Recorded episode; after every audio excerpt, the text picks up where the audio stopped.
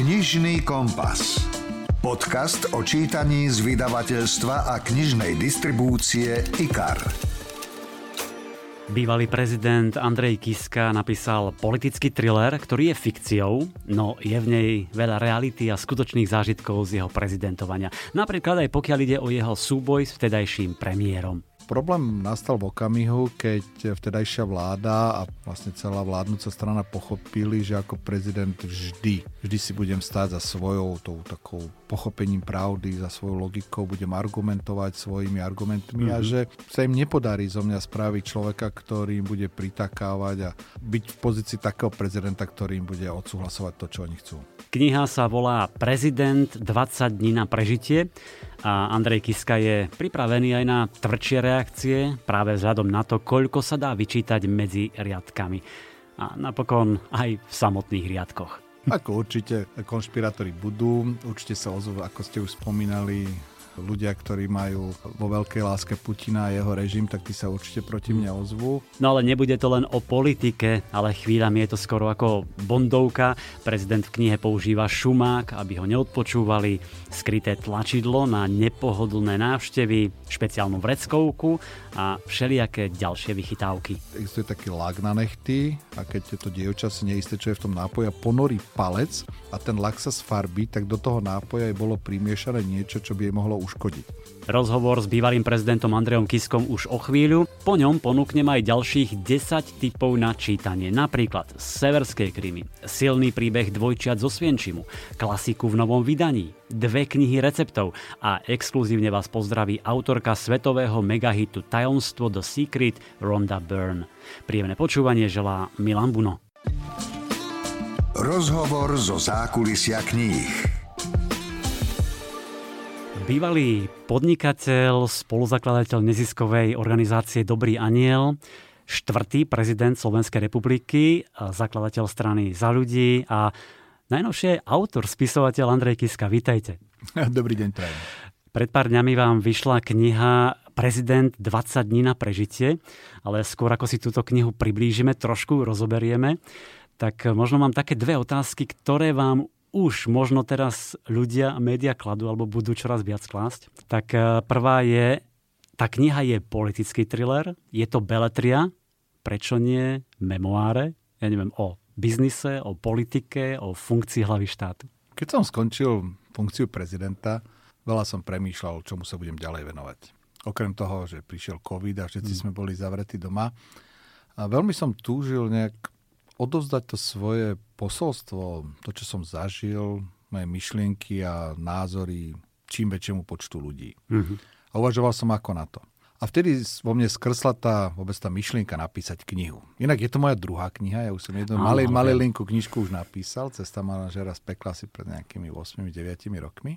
Ale toto som chcel napísať ako takú že skutočnú knihu. No a potom, pravda, že prišli tie myšlienky, ako to napísať. Hm. Písať to ako memoáre, ako autobiografiu, napísať to skôr ako fikciu. A mal som veľmi takú veľkú polemiku sám v sebe. Pripravil som si oba smery, koncepty oboch kníh. Až na záver som prišiel na to, že ak by som chcel písať skutočné memoáre, potreboval by som opísať veľmi reálne, čo sa stalo. Mm-hmm Myslím si, že ak by som popísal to, čo sa udialo medzi prezidentmi vo vzťahu s premiérom, s mnohými politikmi, ktorí sú stále aktívnymi politikmi, možno by to nebolo slušné. Mm-hmm. Nebolo by to vhodné. Tí ľudia, mnohí sú stále vo funkciách a nebolo by to dobré. A možno aj keby ste boli takí diplomatickejší, nemalo by to možno tú šťavu? Presne. Ten, ten presne, drive. Hm. Presne. A ak by som tie pikošky v úvodzovkách vynechal z toho, že by som to tie najzaujímavejšie časti vynechal, tak by to nemalo tú šťavu, bolo by to nudné. A ja si myslím, že najdôležitejšie pri písaní, čo som sa aj tejto knižky snažil sa tak nejak zamerať, bolo, aby to čitateľa zaujalo, aby ho to bavilo, aby mal chuť čítať ďalej, aby to neboli len spomienky, ale aby to malo šťavu. Mm-hmm.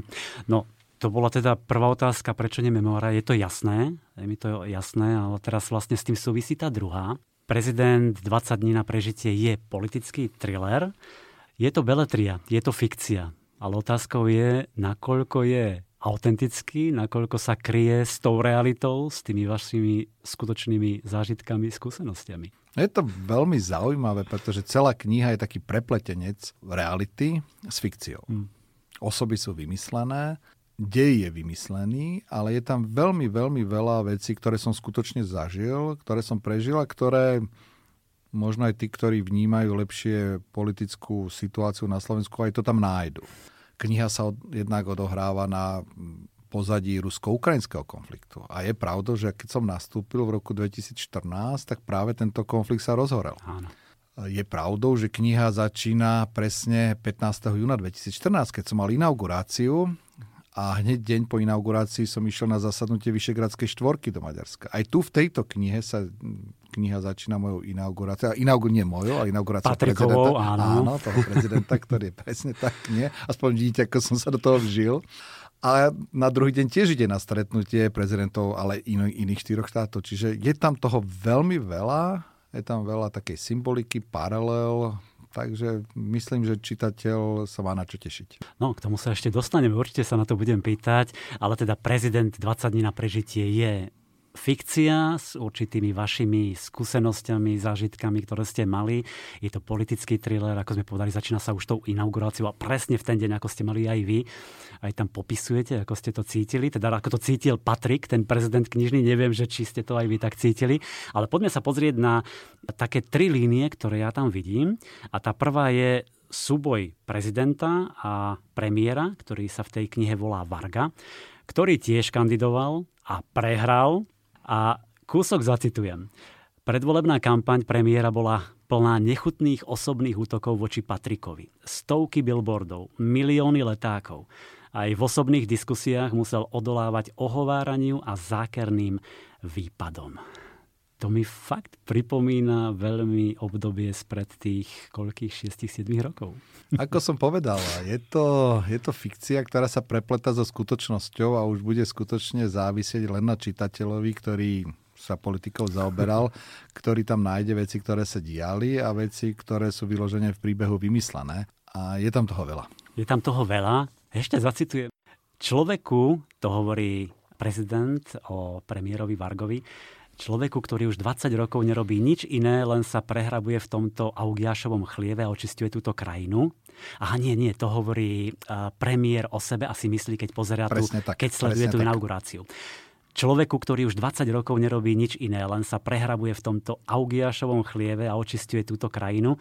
On mal byť ten, kto dnes skladá ten sľub. On mal byť prezident, toto mal byť jeho deň. Presne ako ste povedali, nech si tí čitatelia utvoria sami e, vlastný názor. Ale potom vlastne, keď už bol zvolený Patrik za prezidenta, tak e, to prvé stretnutie po zvolení, ktoré mal mať s premiérom, mnohí jeho poradcovia mu všeličo radili. On sa ale rozhodol urobiť hrubú čiaru za tým všetkým, čo e, tomu predchádzalo. Bolo to tak aj v realite? Aj vy ste si chceli vybudovať možno lepší iný vzťah s premiérom? Budem trošku vrtať sem tam. Nech sa páči, pravda, že bez problémov. Realita je taká, poďme teda najskôr do reality. Realita je taká, že určite keď som nastúpil ako prezident chcel. Chcel som spraviť túto čiaru. Posledné, čo Slovensko potrebovalo, by bolo, aby sa prezident bol v, v ústavičnom spore s premiérom. Čiže na úvod áno, aj z mojej strany, ale musím teraz a povedať, že aj z pohľadu premiéra vtedajšieho, tam tá určitá ochota bola. On ma dokonca pozval na oslavu svojich narodenín, ktoré mal. Ale v knihe to bolo. Ale to, to už je, tro, to je, to je trochu iné. To je trochu iné, ale určite tam tá snaha bola. Problém nastal v okamihu, keď vtedajšia vláda a vlastne celá vládnúca strana pochopili, že ako prezident vždy vždy si budem stáť za svojou tou takou pochopením pravdy, za svojou logikou, budem argumentovať svojimi argumentmi mm-hmm. a mhm. že sa im nepodarí zo mňa spraviť človeka, ktorý im bude pritakávať a byť v pozícii takého prezidenta, ktorý im bude odsúhlasovať to, čo oni chcú. Mm-hmm. Nadviažem na to, čo teraz hovoríte, jednou pasážou, ktorá to možno e, vystihuje najlepšie. Premiér Varga celý život je v politike. Nerobil a nerozumie ničomu inému. Ty si nikdy v politike nebol. Čistil si Američanom dlášky, podnikal, robil charitu. Jeho krédom je, že víťaz berie všetko a tvojim je pokora a služba. Nikdy, nikdy ťa nepochopí. Nechám na čitateľa, ale zažil som toho v skutočnom živote veľmi, veľmi veľa. Hm. Takže to je tá línia pre mňa prezident a premiér. Druhá línia je to pozadie, ktoré sme už spomínali, rusko-ukrajinská vojna z roku 2015, čiže počas vašej funkcie. Umožnila vám táto kniha tak trochu vyjadriť aj svoje vtedajšie názory, postoj, ako ste to videli a hoci ste možno predtým nemohli o tom hovoriť, tak teraz ste mohli trošku viac? Veľmi správne ste to pomenovali. Práve fikcia, thriller umožňuje povedať veľmi otvorene a vložiť do úst rôznym hrdinom myšlienky, ktoré človek sám cíti. Áno. To je obrovská výhoda oproti autobiografii, kde by som musel veľmi prísne sa držať tým, kto skutočne čo povedal a čo spravil a ešte aj to, ako sme už spomínali, by som musel limitovať a škrtať.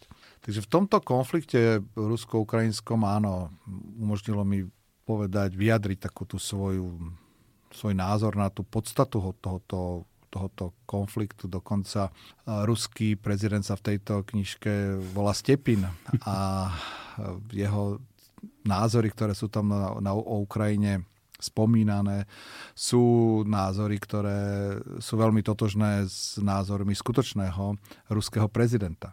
Ten dejový základný konflikt, to som zažil ako prezident, eh, keď sa ma raz ukrajinský novinár spýtal, jeden ukrajinský novinár sa ma spýtal, myslíte si, pán prezident, keby Ukrajina stále vlastnila jadrové zbranie, bol by Krym ruský alebo ukrajinský. Hmm. Mnohí možno poslucháči nevedia, ako to, alebo si nepamätajú, ako to bolo v minulosti, ale po rozpade Sovietskeho zväzu Ukrajina patrila medzi jednu z najväčších jadrových veľmocí. Hmm. A po dvoch rokoch dohadovania sa Ukrajina rozhodla vzdať sa svojich jadrových zbraní a vtedy Rusko, Spojené štáty americké, Anglicko a myslím, že ešte aj Francúzsko podpísalo zmluvu, že ak sa Ukrajina vzdá jadrových zbraní, tak nikdy, nikdy nebudú zmenené hranice Ukrajiny. Mm. A my vieme, že už dnes sú zmenené násilím anexiou Krymu. Táto otázka, ktorú som vtedy dostal, ako prezident, že čo by sa stalo, ak by stále vlastnila. Ukrajina jadrové zbranie tvorí jedným z takých základných takých kostier tohto príbehu v tej mojej knihe, ktorou sa hĺbšie zaoberám a zahrávam sa s tým, že ak jedna strana poruší zmluvu, prečo by aj tá druhá strana nemala porušiť tú zmluvu a zmluvu anulovať ako celok. Áno ale už viacej prezrať nechcem. Hej, inak vy ste to pekne povedali, že možno mnohí naši poslucháči, čitatelia nepoznajú celkom to pozadie. Ja keď som čítal tú knihu, tak som si vyhľadával na Google, hľadal som si znova tie veci, aby som si pripomenul, ako to naozaj bolo, takže možno to aj vás donúti a trošku viac si rozšírite svoje obzory keď ste hovorili o tom Putinovi, Stepinovi, pardon, Stepinovi, fiktívnom, tak eh, myslím, že to bol americký prezident eh, Taylor v tej knihe, ktorý mu hovorí, budem k vám úprimný, Stepina musíme zastaviť, v jeho mysli musíme zastaviť chorú myšlienku, že si môže robiť, čo sa mu zachce. Balti majú strach, Gruzínci, Poliaci, Fíni, Nóri. Toto povedal na adresu Stepina, alias Putina, je to tak povedzme. Asi fanúšikovia prezidenta Putina vás po tejto knihe nebudú mať veľmi v láske. No, no určite ma nebudú mať v láske. Knihe som tak ako som spomínal, na niektoré veci povedal veľmi otvorene, ako, ako v praxi sú. A ono je to skutočne tak, ak vojdete do Norska, kde im, sa im pohybujú v ich pobrežných vodách, niekedy ruské ponorky, keď vidíte Fínov, keď vidíte hlavne pobalské krajiny, kde je veľký, veľké percento stále žijúcich obyvateľov ruskej národnosti, mm-hmm. tak tento scenár z Krímu sa dá použiť veľmi veľmi jednoducho, avšak my sme ho zažili ešte ako Československo taktiež. Vyvolanie konfliktu na základe toho, že je určitý počet národností a potom zabrať to územie, to je, to je, to je veľmi, veľmi jednoduchý scénár. Takže ten strach tam je a povedal by som, ani som si neuvedomil, keď som tú knihu písal, že sa to môže zase vyostrovať. Hmm. A minulé, neviem, koľko týždňov je tomu dozadu, keď e, ukrajinský prezident skonštatoval, že vojna s Ruskom je reálna. A to sú nesmierne ťažké, smutné a tvrdé slova, ktoré by sme, o ktorých by sme mali veľa premýšľať. Mm-hmm. Táto línia, táto časť ukrajinsko-ruského konfliktu, musím priznať, že mňa veľmi bavila v tej knihe. Asi najviac z tých troch, o ktorých tu chcem hovoriť, už sme teda hovorili súboj prezidenta, premiéra, potom tá rusko-ukrajinská vojna. A čo ma ešte jedno zaujalo, ten prezident Patrik v knihe, on bol sprostredkovateľom v tom konflikte, veľmi významným naozaj, a to aj vďaka tým vzťahom s Ukrajinou, ktoré ste mali aj vy veľmi dobré, priateľské. A teraz taká možno otázka špek špekulatívna mena ma veľmi zaujali. Napríklad ukrajinský prezident sa volá v tej knihe Boris Berdí, vtedajší prezident bol eh, Petro Porošenko. BBPP. Náhoda? Náhoda. určite? Áno, určite. Je pravdou, že v mojej knihe som si často pomáhal pri tvorbe hlavných hrdinov opisom osoby niektorej, ktoré som v reálnom živote Áno. stretol. Či menom, alebo niekedy aj tým ako výzorom, ako takým. A Boris Berdi. Pri jeho popise som využíval znalosť môjho známeho z Ukrajine Borisa Berdičevského, s ktorým som práve v tých Spojených štátoch, keď som bol a umýval som tie dlášky, tak s ktorým som tam robil. Mm-hmm. Takže aj pri opise, aj pri mene som využil jeho meno ako Ukrajinca, ktorého som poznal a veľmi mi to pomáhalo aj pri, jeho, pri tvorbe jeho charakteru. No vidíte, ale nie je to úplne celkom náhoda, lebo teraz sa spýtam, ako ste prišli na meno Alexander Stepin, čo je ruský prezident, lebo ono to je v reále aj ruský tenisový hráč. Vedeli ste o tom? Nie, tak toto Presne tak sa volá nevedel. Alexander Stepin. Nie, tak toto som skutočne, tak toto je skutočná náhoda. No vidíte. Dobre, toto je teda tá druhá linka, e, rusko-ukrajinská vojna, no a tretiu ja vnímam ako takú osobnú, ten súkromný život, kde píšete, teda ten prezident Patrik žije v Malinové, ukončil vzťah s jednou ženou a teraz sa zahľadí, alebo si dobre rozumejú, je tam veľká náklonnosť k jednej členke prezidentského týmu Eliške. Teraz sa až bojím spýtať na to, aké je to reálne a koľko je tam fikcie. tak eh, fikcie. Fikcie je zase ako vždy veľa. Možno niekto vie, že ja som ako prezident eh, býval kúsok od Malinova, mal som domček v prenájme, kde som, kde som býval. Takže aj ten popis toho domčeka, aj tej záhrady vychádza z reálnej skúsenosti, ktorý, ktorú som mal. Príbeh eh, stratenej partnerky a novohľadanej partnerky je absolútne vymyslený. Čo, čo nie je vymyslené, je meno Eliška, lebo Eliška, ktorá je tá, v tej knižke, môžeme prezradiť asi, že to je veľmi blízka priateľka, sa tam stáva prezidenta, je meno, ktoré sme chceli dať našej cére s mojou manželkou. Z do okolností aj Patrik bolo meno, ktoré sme chceli dať nášmu synovi, ale Patrik Kiska by sa zle vyslovovalo, takže namiesto Patrika bol Viktor a Eliška sa nám eh, nenarodila, namiesto Elišky je Martin. Aha, vidíte. A ešte tam aj spomínate dceru, vlastne teda ten Patrik má dceru, aj tam ste sa nejako inšpirovali? Áno, tam sme sa tiež inšpirovali, lebo tá Dominika. Dominika, Dominika. Áno, a je pravdou, že naša dcera, keď sme čakali prvé bábo a vedeli sme, že bude dcera, tak sme veľmi uvažovali medzi Veronikou a Dominikou Aha. a tak sme, tak sme aj do tej knihy vošlo teda meno Dominika. A vôbec tých symbolov je tam veľmi mhm. veľa. No presne, keď teraz počúvam, e, čo hovoríte, tak mám pocit, že je tam veľa detajlov z vás vášho osobného, súkromného života? Ako určite konšpirátori budú, určite sa ozvú, ako ste už spomínali, ľudia, ktorí majú vo veľkej láske Putina a jeho režim, tak tí sa určite proti mňa ozvú. Ja som chcel vykresliť jednak prezidenta so svojimi takými pochybovaniami a veľkým premýšľaním a neistotou. Chcel som ho vykresliť ako reálneho človeka, ako som aj ja skutočne prežíval tento mm-hmm. prezidentský úrad ak sa človek dostane do funkcie hlavy štátu, prežíva obrovské tlaky, napätia, nevie často, ako, ako má situácie zvládnuť. Sú to prebdené noci. Pamätám presne, ako vznikal, vznikol ten rusko-ukrajinský konflikt a hrozila nám vojna, ako som dve noci asi v kuse nespal a stále som premietal, čo, čo budeme robiť, ak u susedov vypukne vojna. Mm-hmm. A tak som, to som sa snažil prezidenta aj v tej knihe popísať. Ja si nemyslím, že kniha sa stane nejakým obrovským čitateľským trhákom, ale chcel som zanechať takéto svoje posolstvo, povedať svoje myšlienky, ako som vnímal aj pozíciu prezidenta. Veľa tam hovorím, ako, čo si myslím, aký by prezident mal byť. Ako som vnímal súboj, ktorý som musel zvádzať so všetkou tou špinavosťou, hoci je tam fiktívne vymyslený. Hmm. A to dúfam, že tých, ktorí zaujímajú skutočné názory, ako som na jednotlivé veci mal, tak dúfam, že tých táto kniha poteší. Mm. Nadviažem na to, čo hovoríte, že tá funkcia bola naozaj veľmi ťažká, možno stresujúca, boli ste v neustálom napätí. Jednou, dvomi vetami z tej knihy vedel, že čokoľvek povie, akúkoľvek vetu alebo nesprávne položené slovo, Lang, to bol prezident Rakúska v tej knihe, to na tlačovej konferencii môže použiť proti nemu. Čiže naozaj museli ste byť počas výkonu funkcie stále v absolútnom strehu a, a dochádzalo povedzme k takýmto uh, manipuláciám alebo využívaniu nielen zo strany slovenských politikov, ale že museli ste si dávať pozor aj pred tými zahraničnými? Absolútne áno. Stalo sa mi táto situácia, o ktorej som hovoril v knihe, že som si musel dávať na pozor na každé slovo, aby na tlačovke nemohlo byť použité proti mne. Sa mi stala, bola to, nebudem, zase nemôžem pomenovať presne, kde sa mi to stalo, mm-hmm.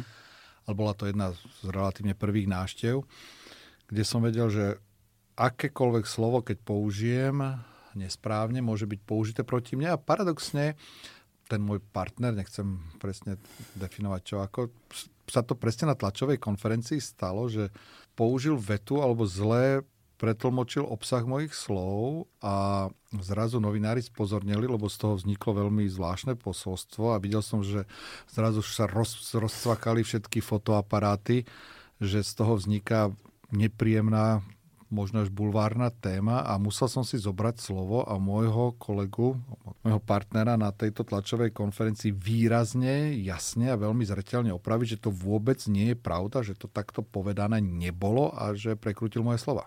Mm-hmm. Teraz poďme trošku k tej samotnej knihe alebo tomu príbehu, kde som si ja vybral zo pár hrozienok, ktoré ma veľmi zaujali.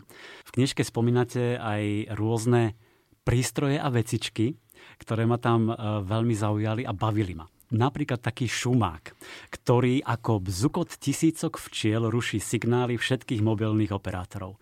Mali ste tam naozaj taký? Pravda, že áno. A bežne sa využíval. A bežne sa pri, pri poradách využíval. Totiž ten šumák, keď to tak môžem nazvať, on spôsoboval ešte aj to, že roz, rozkmital skla na oknách. Každé okno bolo opatrené takým vibrátorom a rozkmital trošku tie sklá pretože zase možno mnohí poslucháči nevedia, ale dnes fungujú zariadenia, že niekto si sadne v aute, zameria si laserový lúč na vaše okno a bude presne počúvať, o čom sa vy doma v domácnosti bavíte.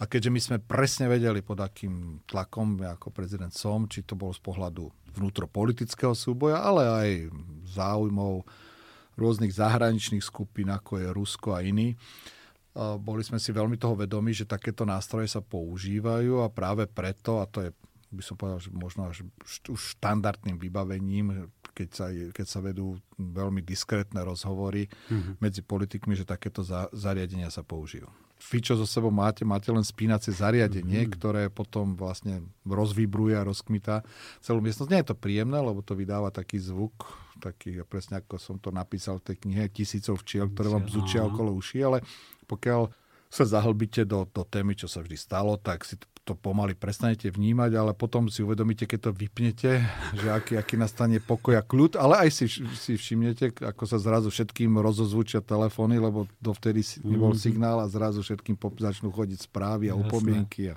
Aha, podobne. tak splní to účel, samozrejme, to je dobrá vec. A čo e, tlačidlo za kvetmi na stolíku, lebo tam prezident to má myslím, že vo svojej kancelárii a, také tlačidielko a keď ho stlačí počas stretnutia, ktoré možno chce už ukončiť, ktoré mu nie je veľmi príjemné, tak okamžite ho prídu zavolať, aby ukončil to stretnutie. Aj také ste mali? Pravda, že?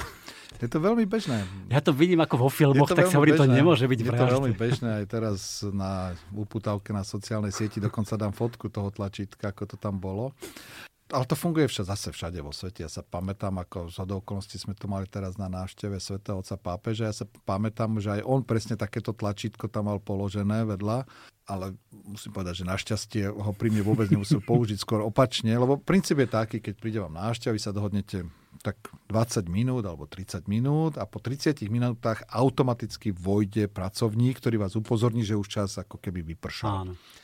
Ak chcete ukončiť skôr, máte tlačítko na stole, stlačíte, to je veľmi decentne umiestnené, to si človek aj, ten, ten si aj nevšimne a zrazu niekto vojde už dnu a povie, no a už by asi trebalo končiť. Ale ak ho nestlačíte, tak po 30 minútach alebo predom dohodnutom čase vojde pracovník.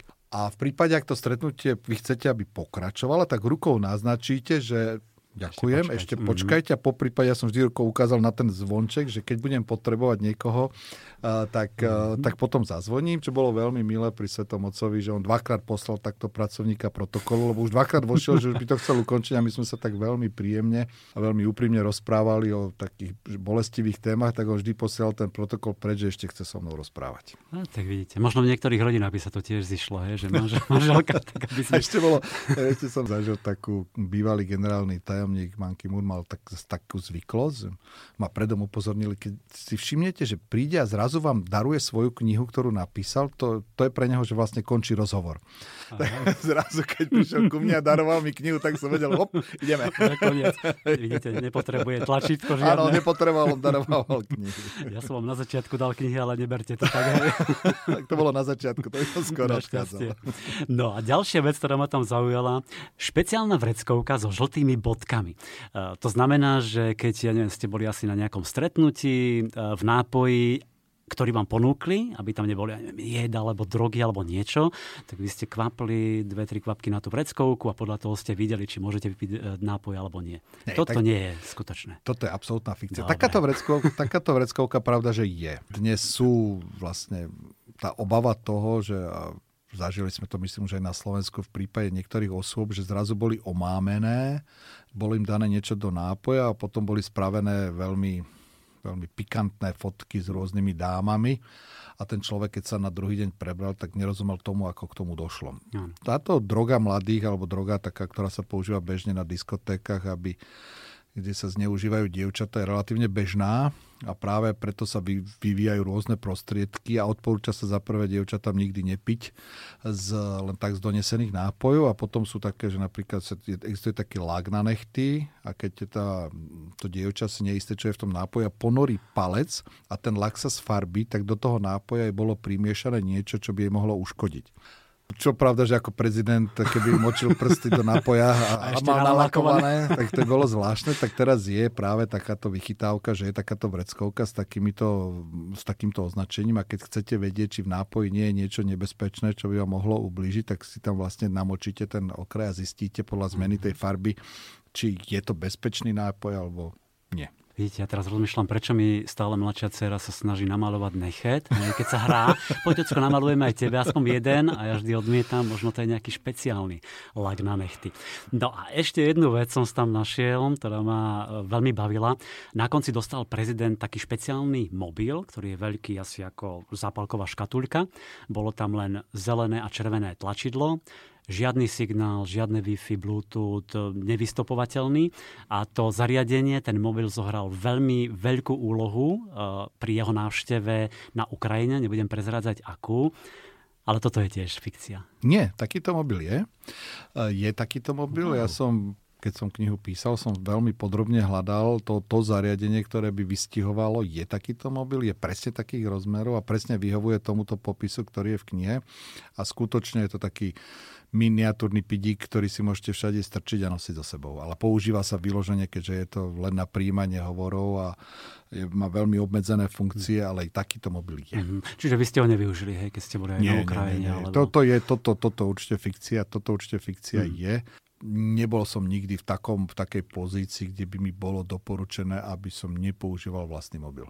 To si prečítajte, milí priatelia, lebo je to veľmi zaujímavo popísané a ten záver knihy je naozaj akčný, dynamický a možno mnohých prekvapí. Dám ešte jeden citát z knihy, ktorý ma zaujal a myslím, že to bol, neviem, či americký prezident to povedal uh, prezidentovi slovenskému. Máte rád šach, pán prezident? Hráme partiu, kde nemáte len čierne a biele figurky a dvoch protihráčov. Máte aj figurky červené, možno aj modré a žlté, a hráčov 4, 5, 10. Odhadnúť kroky a stratégiu každého z nich, ich vzájomné ovplyvňovanie je skoro nemožné. Toto asi vystihuje tú funkciu prezidenta najlepšie? Že to je stále akoby taká šachová partia? Určite áno. Medzinárodná politika, medzinárodné vzťahy, hry veľmoci, ale zároveň aj ďalších hráčov, ktorí tam sú, sú zložité, prepletené a nie je jednoduché pochopiť ich súvislosti. Musím povedať ale, že za nás, za Slovensko, že máme nesmierne schopných diplomatov, máme nesmierne schopných, ako prezident som sa stretol s mnohými úžasnými ľuďmi v našim zahraničí.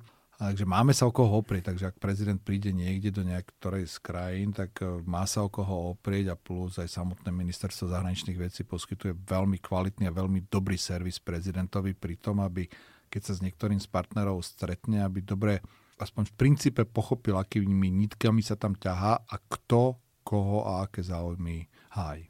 Aj z tohto pohľadu určite zaujímavá tá kniha Prezident 20 dní e, na prežitie od Andreja Kisku, tak určite si skočte do knihkupectva alebo objednajte v nejakom e-shope. E, chystáte už ďalší nejaký takýto politický thriller alebo inú knihu? Chystám.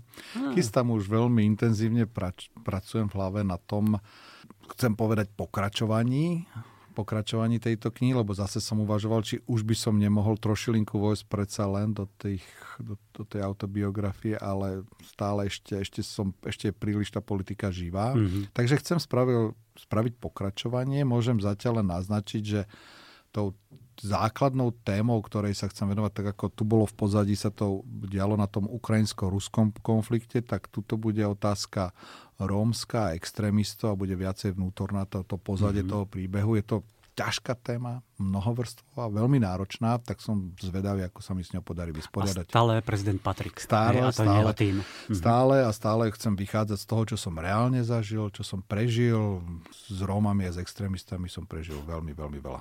Tak tešíme sa na ďalšiu knihu. Nech vám to teda dobre píše. To bol eh, bývalý prezident Andrej Kiska, ktorému vyšiel politický thriller Prezident 20 dní na prežitie. Ďakujem a aj nech sa dobre predáva. Ďakujem a ja prajem príjemné čítanie. Počúvate podcast Knižný kompas. Po politickom trileri zostaňme pri akcii, napätí a zimomriavkách. Celkovo mám pre vás ešte pripravených 10 knižných typov a začnem severskou detektívkou s názvom Geiger od Gustava Sködermana. Krimi, e, ktoré podľa mňa je snom každého milovníka napätia, pretože je o jedinom slove, ktoré dokáže rozputať vojnu, ktoré prebudí dobre utajenú minulosť a vypláva na povrch jedno osudové prepojenie. Tak teraz dobre počúvajte ten začiatok príbehu.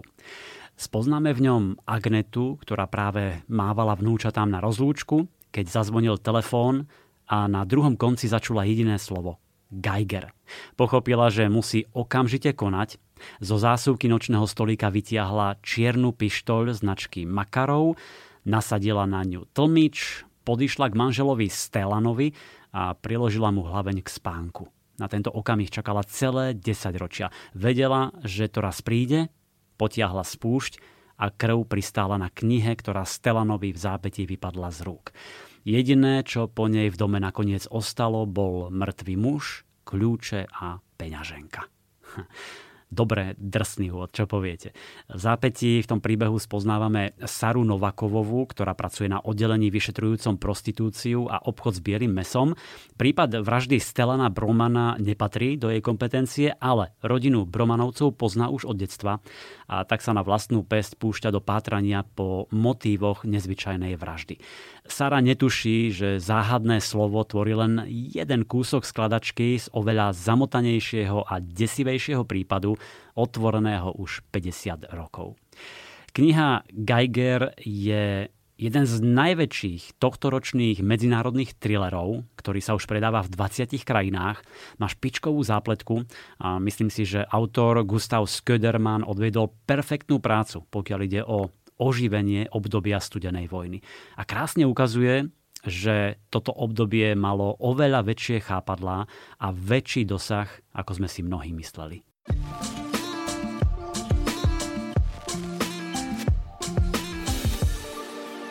Teraz vás prenesiem do rovnako dramatického obdobia, ale tento raz druhej svetovej vojny. Mám tu pre vás nesmierne dojímavý a silný príbeh Dvojčatá z Osvienčimu. Možno ste nevedeli, že doktor Mengele a jeho tým potrebovali svojim zvráteným experimentom asi 3000 dvojčiat, z ktorých prežilo len asi 200 párov. A medzi nimi aj Eva a Miriam, hlavné hrdinky tejto knihy. Prenesieme sa do roku 1941, kedy nacisti deportovali Evu Mozesovú Kórovú a celú jej rodinu do Osvienčimu. V priebehu 30 minút ich od seba oddelili, Eviných rodičov a staršie sestry poslali rovno do plynovej komory, zatiaľ čo Eva a jej sestra dvojička Miriam sa ocitli v rukách Mengeleho. Mali vtedy len 10 rokov. No a začalo sa experimentovanie na ich telách. Eva musela hodiny sedieť nahá a nechať sa merať, porovnávať s Miriaminým telom, píchali jej injekcie s neznámou látkou, ktorá spôsobovala vážne reakcie. Testovali na nich rôzne choroby, znetvorili ich a mučili pod rúškom lekárskeho výskumu. Príbeh dvojčatá zo Svienčimu rozpráva Eva, ktorá je spoluautorkou. Spomína si na šťastné detstvo, na vzostup antisemitizmu, ale najmä na mesiace strávené vo Svienčime. Hoci sú to strašné spomienky, predsa len je to príbeh o vytrvalosti, odhodlaní a boji o prežitie. Zaujímavosťou je aj to, že po rokoch Eva spoločne s Miriam založili neziskovú nadáciu Children of Auschwitz, dvojčata, ktoré prežili nacistické vražedné laboratórne experimenty a vypatrali vlastne ďalších asi 100 dvojčiat, ktoré prežili a zdokumentovali ich skúsenosti, ale tiež zdravotné následky experimentov, ktorým ich vo Svienčime podrobili. Veľmi silná kniha, ponúkam vám úryvok v podaní herečky Lucie Vráblicovej. S Miriam sme boli jednovaječné dvojičky, najmladšie zo štyroch sestier. Keby ste počuli, s akou nechuťou naše staršie sestry rozprávali o našom narodení, hneď by ste pochopili, že sme boli miláčikovia celej rozvetvenej rodiny. Veď čo môže byť rozkošnejšie ako dve navlas rovnaké dievčatká? Narodili sme sa 31. januára 1934 v dedine Port v rumúnskej Transylvánii, nedaleko hraníc s Maďarskom. Od narodenia nás mama obliekala rovnako. Do vlasov nám viazala veľké mašle, aby hneď všetci vedeli, že sme dvojičky. Občas nás dokonca posadila do okna a okolo idúci si mysleli, že sme porcelánové bábiky, nie skutočné dievčatká. Podobali sme sa na seba natoľko, že si nás mama musela označiť, aby nás rozoznala. Keď nás prišli navštíviť tety, strýkovia, bratranci a sesternice, s obľubou sa hrávali hru, v ktorej mali za úlohu uhádnuť, ktorá je ktorá. Hm, ktorá z vás je Miriam? A ktorá Eva?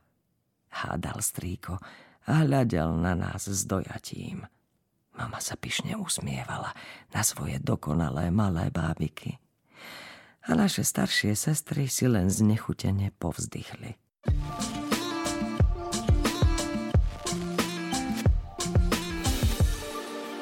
Teraz tri typy v skratke. Poteším hneď dámy, pretože vyšiel tretí diel série Hriech od Megan Marchovej. Po hriešne bohatom a hriešne vinnom je tu novinka hriešne očarujúci. Opäť sa stretávame s Whitney Gablovou a Lincolnom Riskoffom, ktorý si uvedomuje, že Whitney je skutočne tá pravá žena, že sa oplatí o ňu bojovať, udržať si ju za každú cenu, chrániť ju a dať jej všetko, po čom túži, pretože si to zaslúži. A tak si ide za svojim cieľom cez akékoľvek prekážky, napriek rodine, okolnostiam. Jednoducho chce, aby bola Whitney tentoraz už navždy len jeho. Riešne očarujúci je znova príbeh plný romantiky, drámy, vášne, nečakaných zvratov. Taký svieži, sexy príbeh o zakázanej láske a dvoch mladých ľuďoch, ktorí si snáď našli konečne cestu k sebe. Teraz vám ponúknem plišovú hračku, tak sa totiž volá Young Adult novinka od fínskeho autora Jukka Böhma. E, knižku kritici označili za jednu z najzaujímavejších diel vo svojom žánri v roku, keď vyšla. Je to príbeh o 15-ročnej Emílii, ktorá si na sociálnych sieťach necháva platiť dospelými mužmi za svoj čas. Má tam množstvo obdivovateľov, ktorí komentujú jej fotky a dávajú jej čokoľvek, čo si zažiada. Emilia je v podstate samotárka, nemá sa komu zdôveriť s týmto svojim tajomstvom. Mama stále ťuka do počítača, otca pohltila jeho choroba a najlepšia kamoška Lila na ňu nemá čas. Emília má len svoje plišové hračky, všelijaké líšky, psíky a len im sa dokáže zveriť, ale čoskoro zistuje, aký nebezpečný môže byť internet a aké ľahké je spadnúť do jeho temných zákutí. Myslela si, že má všetko pod kontrolou, že ona má moc v rukách, ale internet vie byť neuveriteľne zradný. No a ešte jeden typ z úplne iného súdka, a ja osobne mám z tejto knihy neskutočnú radosť. A budete mať aj vy, ak milujete knihy, čítanie a spisovateľov, ktorí nás vedia tak potešiť svojimi príbehmi. Tá kniha sa volá Spisovatelia, život a dielo a na 360 stranách vás prevedie životom a tvorbou velikánov svetovej literatúry. Desiatky a desiatky spisovateľov, je ich tam vyše 100 od Shakespearea, Voltaira, cez Goetheho, Jane Austenovu, Huga Balzaka, Dickensa, Dostojevského, Twaina, je tam aj Virginia Woolf, Woolfová, ktorá je na obálke tejto knihy. Tiež Kafka, Hemingway, Orwell, Kerouac, Solženicin až po súčasných ako Haruki Murakami. Vždy ku každému autorovi krátky portrét, kde žil, ako tvoril, najznámejšie diela, ukážky originálnych rukopisov. Jednoducho taká pútavá galéria slávnych spisovateľov, po ktorej sa môžete prechádzať, sledovať ich, študovať a tešiť sa. Ako v predslove napísal oceňovaný rozhlasový moderátor a komentátor James Naughty, Kvalitní spisovatelia sú výnimoční ľudia. Robia to, čo my nedokážeme. Preto ich potrebujeme a väčšinou im nezávidíme. Ako by sme aj mohli. Sú zakliatí vo vlastnom ohnivom kruhu. Rozširujú naše obzory a zabávajú nás, trápia nás a metú. Pozdvihujú. Tak, Myslím, že táto kniha nám môže aspoň trošku priblížiť tajomstvo, ako to vlastne robia. Ajna. Na vlne ezoteriky a spirituality. Spomínate si na tajomstvo The Secret od Rondy Byrne? Jej kniha a dokument z roku 2006 zmenil životy miliónov ľudí po celom svete. Knihu preložili do vyše 50 jazykov a v roku 2008 aj do slovenčiny. No, u nás sa dodnes nepredalo vyše 130 tisíc výtlačkov, čo ju radí k absolútnym bestsellerom. Teraz prišla ronda s pokračovaním, ktoré sa volá Najväčšie tajomstvo. A požiadali sme rondu o pár slov pre vás, slovenských čitateľov. Hello to all my readers. Pozdravujem všetkých mojich čitateľov, volám sa Ronda Byrne a som veľmi rada, že sa s vami môžem podeliť o svoju novú knihu Najväčšie tajomstvo. Veľmi ľahko sa nechávame uniesť našimi problémami, drámami v našich životoch, stále novými udalosťami vo svete a pritom nám uniká najväčší objav, aký môžeme urobiť objav, ktorý je priamo pred nami. Objav, ktorý nás môže zbaviť trápenia a priviesť k trvalému šťastiu. Neviem sa dočkať, keď aj vy budete môcť objaviť najväčšie tajomstvo.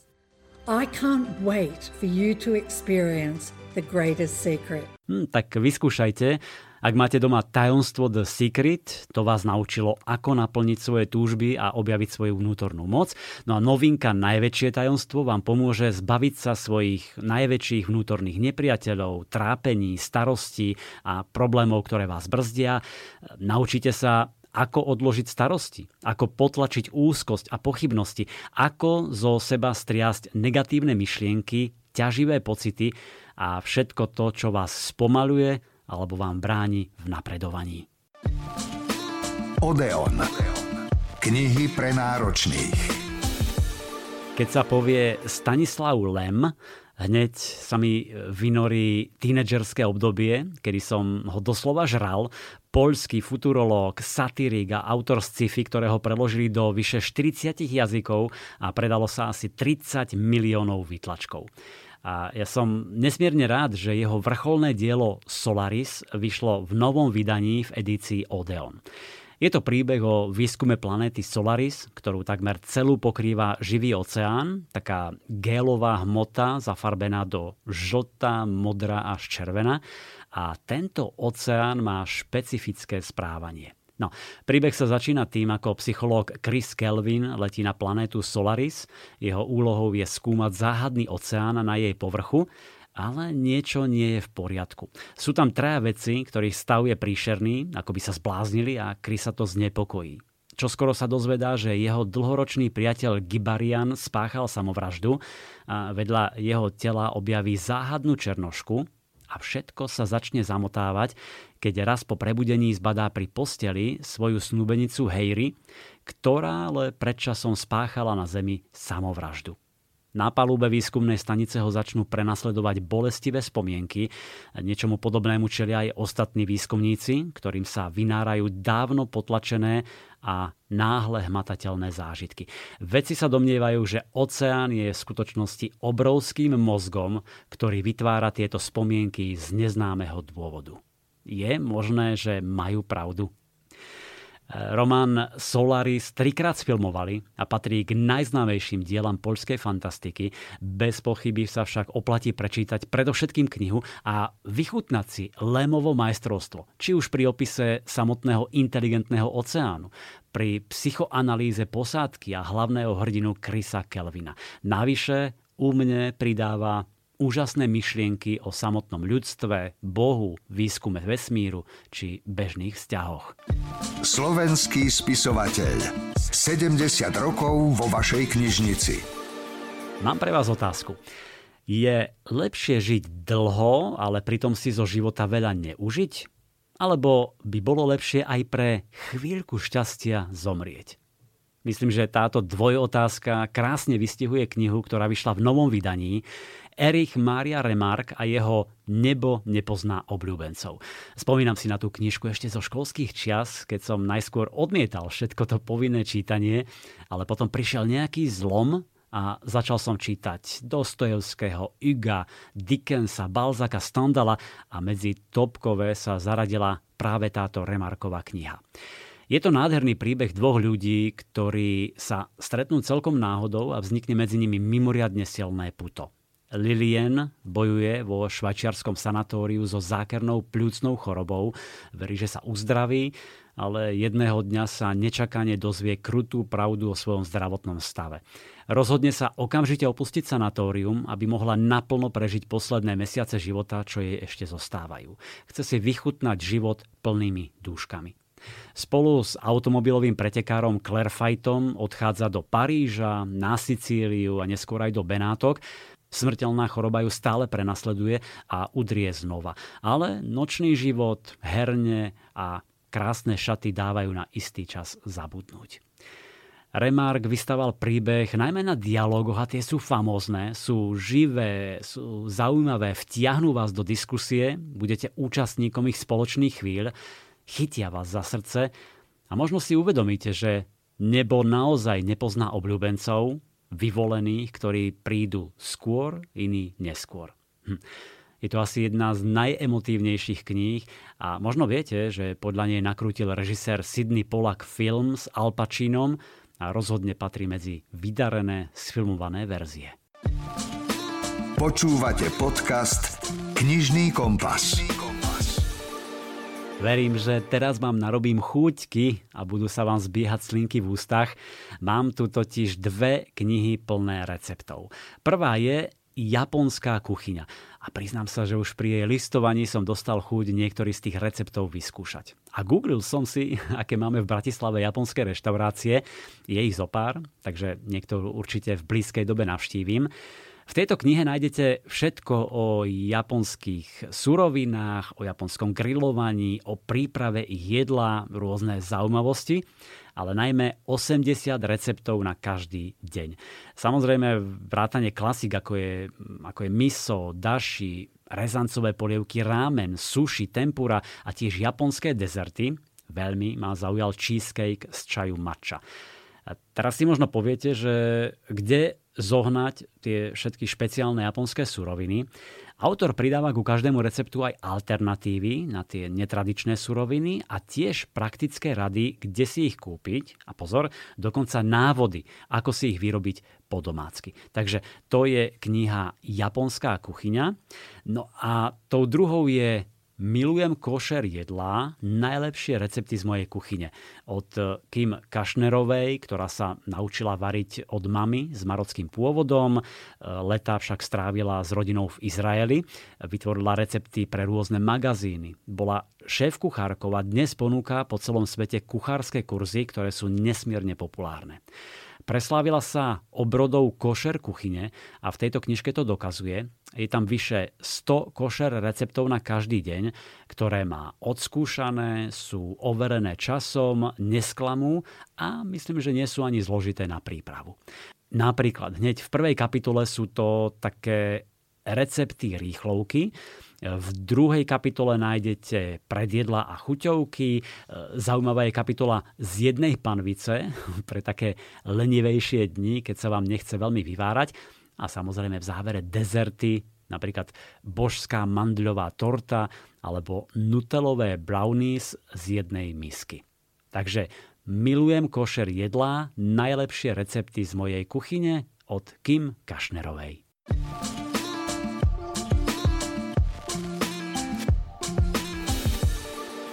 Milí priatelia, verím, že sme vás inšpirovali množstvom čerstvých noviniek. Ak vám je málo, o dva týždne sme tu opäť so zaujímavým rozhovorom a tipmi na skvelé knihy. Majte sa pekne, zdraví vás Milan Buno. Počúvate podcast Knižný kompas. Knižný kompas.